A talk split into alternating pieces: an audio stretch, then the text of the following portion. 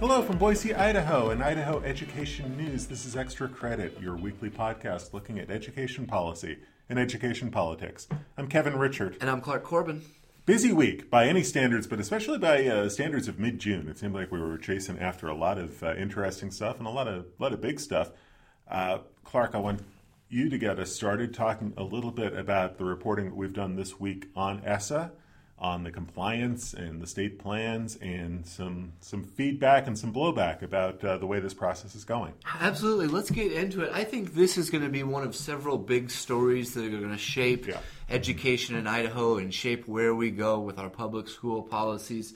Just real quick background, real quick context. When we talk about the acronym ESSA, we're talking about the new well, a little over a year old at this point, year and a half old, the Federal Every Student Succeeds Act. And that's the act of Congress signed into law that pushes control of public schools away from the federal government and gives oversight to the states. To replace No Child Left Behind and put a lot more uh, power and a lot more jurisdiction in the hands of state education agencies. It sure did. And right now, where we find ourselves is Idaho is racing against the clock to turn in its massive state plan to comply with the Every Student Succeeds Act. Uh, 17 states have already turned in their plans to the federal government. Idaho has not done so, and Idaho faces a mid-September deadline to get the plan off to the state uh, to the U.S. Department of Education. The first big story we had this week came from our editor Jennifer Swindell, who wrote about how, despite this massive deadline looming, major sections of the state plan to comply with ESSA are unresolved and are incomplete. We're in draft format right now. Mm-hmm. We're on the fifth draft.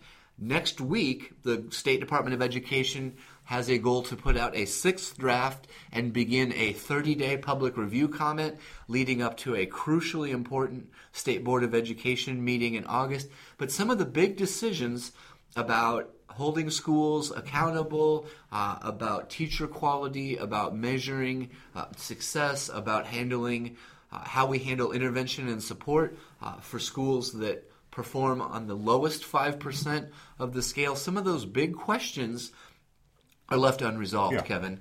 Um, and that creates kind of an interesting situation because this new federal law has to govern schools uh, beginning with the new school year coming up in August. Right. right? I mean, it's a pretty ex- a pretty aggressive deadline. I mean, there isn't a lot of time to uh, to waste here.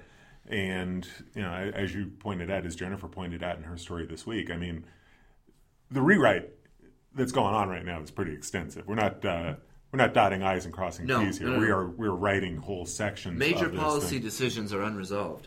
Eh, so it was interesting with that as the backdrop to kind of hear the reactions and kind of hear the uh, you know, the feedback uh, from stakeholders, from the state board, which discussed uh, where things stand earlier this week, but also uh, the, the, feedback that we heard from a couple of education groups earlier this week. Yeah, the plot thickens. Uh, so we're facing this deadline. Time is of the essence. Uh, major aspects of the plan need to be resolved and written. But meanwhile, on Monday, two of the three most prominent, most visible education groups in the state of Idaho. Stakeholder Stakeholders is kind of a buzzword that people throw around, but specifically what we're talking about, the Idaho Education Association, which is the statewide teachers union, and the Idaho School Boards Association wrote a letter that they sent to Governor Butch Otter and each of the members of the State Board of Education saying that they continue to be excluded from the process of drafting and creating ideas for this state plan. And they did not mince words. I just want to read directly from yeah. one paragraph of the letter to let you know how these education groups felt it says, I quote, with all that said, we felt it was important for you, you being the governor and the State Board of Education, felt it was important for you to know that we have been discouraged and dismayed that we were not included at the table for the drafting of this plan. We also feel disrespected. We don't feel the State Department of Education's process met the spirit or the intent of the law. So strong words yeah. mm-hmm. from two very influential policy groups. I do want to note there are other education policy groups and a third prominent education policy group that did not sign this letter that right. said they felt like school administrators were represented at the table. They were happy uh, with the process. But uh, two of these groups say uh, that they've been cut out of the process. And I want to be really clear the State Department of Education has not completely ignored these education groups. They have the opportunity to provide written comment, to attend public hearings, and there are some teachers. Uh, and at least one school board member have been included on some of these committees. But what they're specifically asking for is as these large education groups, these large associations, they want to come together with the state policy leaders, go through this 75 page draft line by line, page by page, go over what everything means, every how everyone is going to be affected from classrooms to teachers to parents to school board members to administrators and then provide feedback so that they create a plan where everybody feels like they know what's asked of them they had a chance to provide feedback and input and therefore they can support and implement the plan statewide that's what they're asking for they're saying so far their participation has been basically limited to the ability to make public comment on a draft that has already been put put forward. Now, but you mentioned the state board earlier, and the state board has a very crucial role in this moving forward. Uh, explain that and, and, give a sense of kind of where the state board seems to be at this stage of the process because uh, the board discussed ESSA on Thursday. Right. The state board received a briefing on ESSA on Thursday. Uh, kind of an odd briefing. They were going over draft five, which will be obsolete in a matter of days mm-hmm. with the publication of draft six. But the role the state board plays, the president of the state board, uh, newly appointed President Linda Clark, the former West Ada School District superintendent, the president of the state board of education must sign this plan before it's submitted uh, to the U.S. Department of Education. This plan is actually going to be put forward for the State Board of Education to consider during its August board meeting. And that will be sort of like the final check, the final step at the state level before uh, getting that plan together and sending it off to the federal government a month later.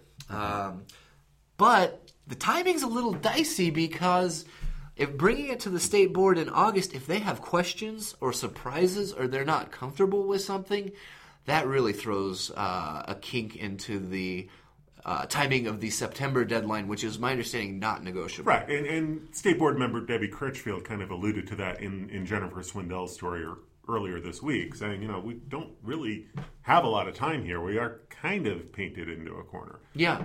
But uh, at, at, this point, it sounds like the State Board feels, uh, on balance, pretty comfortable with the way this process seems to be going. They were fairly encouraging in, in, their comments on Thursday. During the during the open session, during the meeting on Thursday, uh, board members thanked the State Department of Education for their updates, uh, for the hard work they did. They talked about how difficult a task this is, and certainly this is a difficult task. We're talking about a 75 page document that will guide the implementation of all federal policies uh, and, and pretty much all kinds of policies and accountability for the school level. I'm not trying to make to make light of the job. Uh, I'm just saying it's a big job and there's work to be done.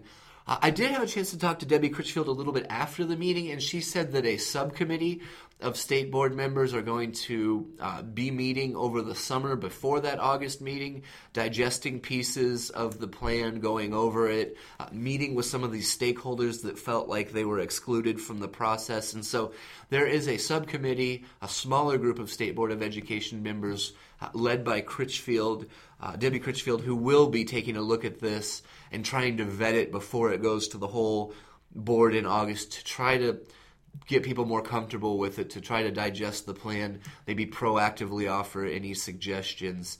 Uh, but it's a huge job. Uh, it's really a document that's going to guide policy uh, in public schools for the foreseeable future. Uh, so the importance of it cannot be overstated. But we had two big stories at Idaho Education News this week. If you want to scroll back through our headlines, anything with ESSA or Every Student Succeeds Act in the headline is what you want to key in on. And next week, if the State Department of Education meets, it goal, meets its goal and releases a sixth draft, uh, we will cover it. Uh, we will publish a link to the draft, and, and we'll begin. Uh, it, it's a, a, t- a detailed job, but we'll begin going through it and analyzing uh, the document. So look for that as early as next week if the state meets its goal, right, Kevin? Sure. Mm-hmm. I want to move on. Uh, you can check out our site for those for that coverage, but I want to talk uh, about a couple of issues that we hit uh, as you talked about. But let's talk a little bit about what's going on with the cost of these dual credit programs. First of all, what is dual credit, and uh, It seems like the program may be a little bit more popular than anticipated, but that could have budget implications, right? It is having budget implement. It's having implications for the budget already. So dual credit is one of several programs that the state is launching to try to encourage more high school students to continue their education after graduation. We, we know that this is a big topic. We've talked so many times about the 60% goal and the, the, attempt to try to get more kids to go to, to to go to college. Dual credit is definitely geared in that direction. The idea is high school kids are going to take college level classes, they're going to do it basically at the state's expense and uh, knock out some college credits early uh, at no cost to them and get a sense of what it takes to uh, to take a college level class to succeed at a college level class it's all part of a $6 million line item in this current year state budget for advanced opportunities turns out that 6 million didn't come close to covering the bill and the state is going to have to come back and add another $6 million just to cover this year's costs. Where's so, that money come from, Kevin? Well, that's not really as big a problem as you would think. I mean, it will come from the uh, public schools uh, equalization fund, which is uh, rainy day fund, which is a rainy day fund just for K twelve, and it covers things like unexpected enrollment growth, or in this case, unexpected growth of the dual credit program. Because the state really doesn't have a handle on what is going to happen with dual credit, because uh, basically what we're doing is we're allocating $4100 per student and telling kids go go take uh, a dual credit class go take an ap class go take a career technical class. And this is sort of your line of credit, if you will, to pay for those uh, for those programs. So lawmakers have no way of knowing what's going to happen here until the uh, until the bills come due, and that's what's happened in this case. Now, this current legislature uh, earmarked seven million dollars for for advanced opportunities in 2017, 2018. So you do the math. If things continue as they are now, and even if they if it grows further, you're Something tells looking, me that's not enough. Right, it's not going to cover this year's costs. It's almost certain that uh, you're going to look at another withdrawal from the rainy day fund to, to cover this. But I think it goes to some bigger issues, and, and I've been writing about this uh, the past few days. It goes back to what we heard from the Higher Education Task Force last week. It, it goes to a lot of issues about uh, encouraging students to, to continue their education after high school. Idaho's got a big issue ahead of them. Um, that really hit home to me at the higher ed task force last week. The the number that this group is talking about is forty thousand. It will take getting forty thousand more students into the higher education system to try to meet the sixty percent goal. That is a huge increase in students, and you know, it's explained as well. It's the equivalent of two Boise State universities, and you know, know, newsflash: uh, the state is not going to build two additional Boise State universities anytime soon. It's just not. Uh, I, I, don't see that being in the cards. well, build them and does. fill them. Uh, build them and fill them. Yeah. I mean, it, it's it's a big uh, big lift ahead, and you know, dual credit is one of those little pieces of this bigger lift in, in terms of trying to get more students to consider college, to, to enroll in college. Um, one thing that did come out of the, the higher ed task force this past week, uh, Janie Ward Engelking, uh, state senator, uh, Uh, a Democrat from Boise, is encouraging the state to take a closer look at how these dual credit dollars are being spent. Are students taking classes that will support their their college and career choices? are these credits transferable? I mean, do they move seamlessly from one school to another? And her point is look, if we're spending $12 million, we better make sure that we're getting a good return on the investment. Definitely something I want to look at down the road. We've talked about this uh, in house, and it's a project that I want to take on in the months ahead. When you look at things like dual credit and advanced opportunities, when you look at SAT Day, and we'll talk about the results from the last SAT Day later in this uh, podcast, when you talk about this direct admission program that the state board is doing with high school seniors, the state is throwing a lot of different ideas at this problem of trying to get more more kids to stay in school after high school. How is it working? Because we're we're, get, we're getting into where we're spending some real money here. Uh, what kind of results are we getting? What kind of return on investment? That's a big topic that I want to take a, a deeper look at. So these cost figures from this week uh, are interesting, and, and, it's sort of uh, illustrative of uh, just the, the size and the scope and the expansion of these programs. Yeah, uh, good report. I know you'll continue to follow that. You can check that out over at our site at idahoednews.org. Let's shift gears and let's talk about test scores. Um, the State Board of Education was meeting earlier this week. We already covered that just a bit. But as part of that meeting, they got and I want to be clear, these are preliminary numbers, mm-hmm. uh, but just kind of a dump uh, of of, uh, of, data on on test results from several key tests. Uh, but let's take them one by one. Uh, where do you want to start? Well, I think there were two big uh, pieces of data that came out this week from the State Department of Ed. Uh, the first is uh, this year's round of scores on the ISAT, the uh, Idaho Standards Achievement Test, or SBAC, the Smarter Balanced uh, Test. It's all whichever, the same whichever test. acronym you want to use, this is the big online test the kids take at the end of the school year, based on and aligned to the Idaho core standards. Scores were more or less flat. Uh, there were some improvements, uh, especially on the math side, some modest improvements, one or two percentage points here or there, depending on grade level. Uh, but a lot of the patterns that we've seen in the past, we saw again this year. A little bit better scores on the English language arts side of the test uh, relative to the math scores. And you still see that slide in math scores as you get into junior high school and high school, and that is a that's been a recurring issue the past few years, and that's been a recurring concern the past few years. What's going on with math scores? So you saw that again this year, and, and while you did see a little bit of improvement, you did still see that slide going into the uh, going into the junior high school and high school years. That's what we know. It's very preliminary on the ISAT. Uh, we will get district level, school level data probably in the fall, is when the state is expecting to release that. So we'll have definitely a lot more to uh, report on that.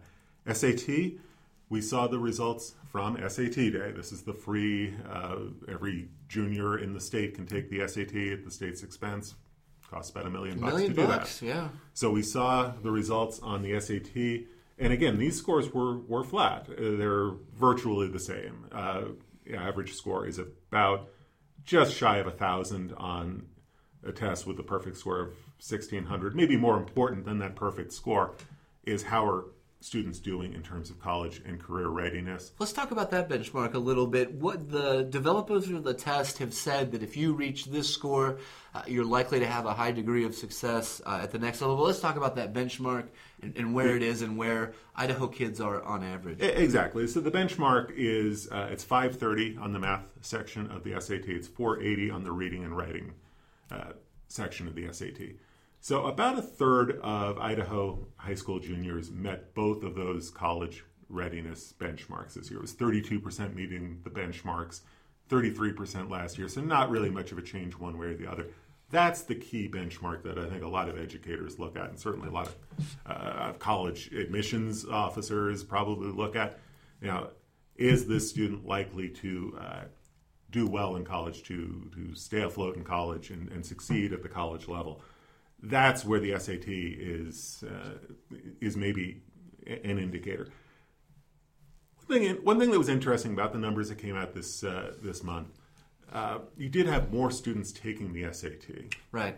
Uh, you had an increase. I I did the math. It was about a seven percent increase in the number of high school juniors taking the SAT this year compared to a year ago. So, State Superintendent Sherri Ybarra looked at that and kind of honed in on that increase and said, well, it's not uncommon when you have more students taking a test that the scores are going to be flat to maybe even decreasing a little bit. And statistically, I mean, that, that bears out. That makes sense. Um, but again, it points out, you know, they got over 19,000 juniors taking this SAT. Uh, you know, I, I guess the question, going back to what we were talking about, about uh, all these programs to encourage college enrollment, how many of those 19,000 students will eventually wind up going to a two or four year college? You know, that remains to be seen. Yeah, it does. Uh, it's an interesting report. You can check that out. Uh, last major topic I want to hit on this week is politics. Little bit of musical chairs that we saw uh, within a Republican governor's race. Uh, tell me what happened. We, we, we, dropped a candidate, right? We, we it's kind of like you know, you know, you lose a son, but you gain a, a daughter, kind of in a marriage thing, right? Um, Russ Fulcher uh, pulled out of the race for governor. Uh, and he will now run in the first congressional district. Uh, he will run for the seat that Raul Labrador is abandoning so that he can run for governor. Right. So Mutual endorsements all the and, way and around. mutual endorsements, which are significant, not terribly surprising. Uh, Labrador is endorsing uh, Fulcher for Congress. Labrador did endorse Fulcher three years ago when he ran for governor, when he ran against Butch Otter. So I think what you saw, and definitely in the comments, and definitely in the uh, the news releases, and in a fundraising letter, is uh, this is seen as sort of a, a unification movement within the conservative wing of the Republican Party. That you know, uh, Fulcher on Thursday said, you know, I see this as being as serving in a complementary role to uh, to Raul Labrador, assuming. Uh, you know, he envisions Labrador getting elected governor. He envisions himself getting elected to Congress, obviously. So his point is he believes the two of them would work well together in complementary roles. What this does in terms of the race um, for governor, I think it kind of clears uh, some of the field in terms of uh, Fulcher and Labrador are both pretty strong conservatives. Uh, they appeal to the same base within the Republican Party and would have been competing for the same base of support in a contested primary. So, you know, that maybe solidifies Labrador in terms of trying to attract votes from the from the conservative wing of the GOP, and it might give Fulcher a mean in terms of attracting that vote in the congressional race.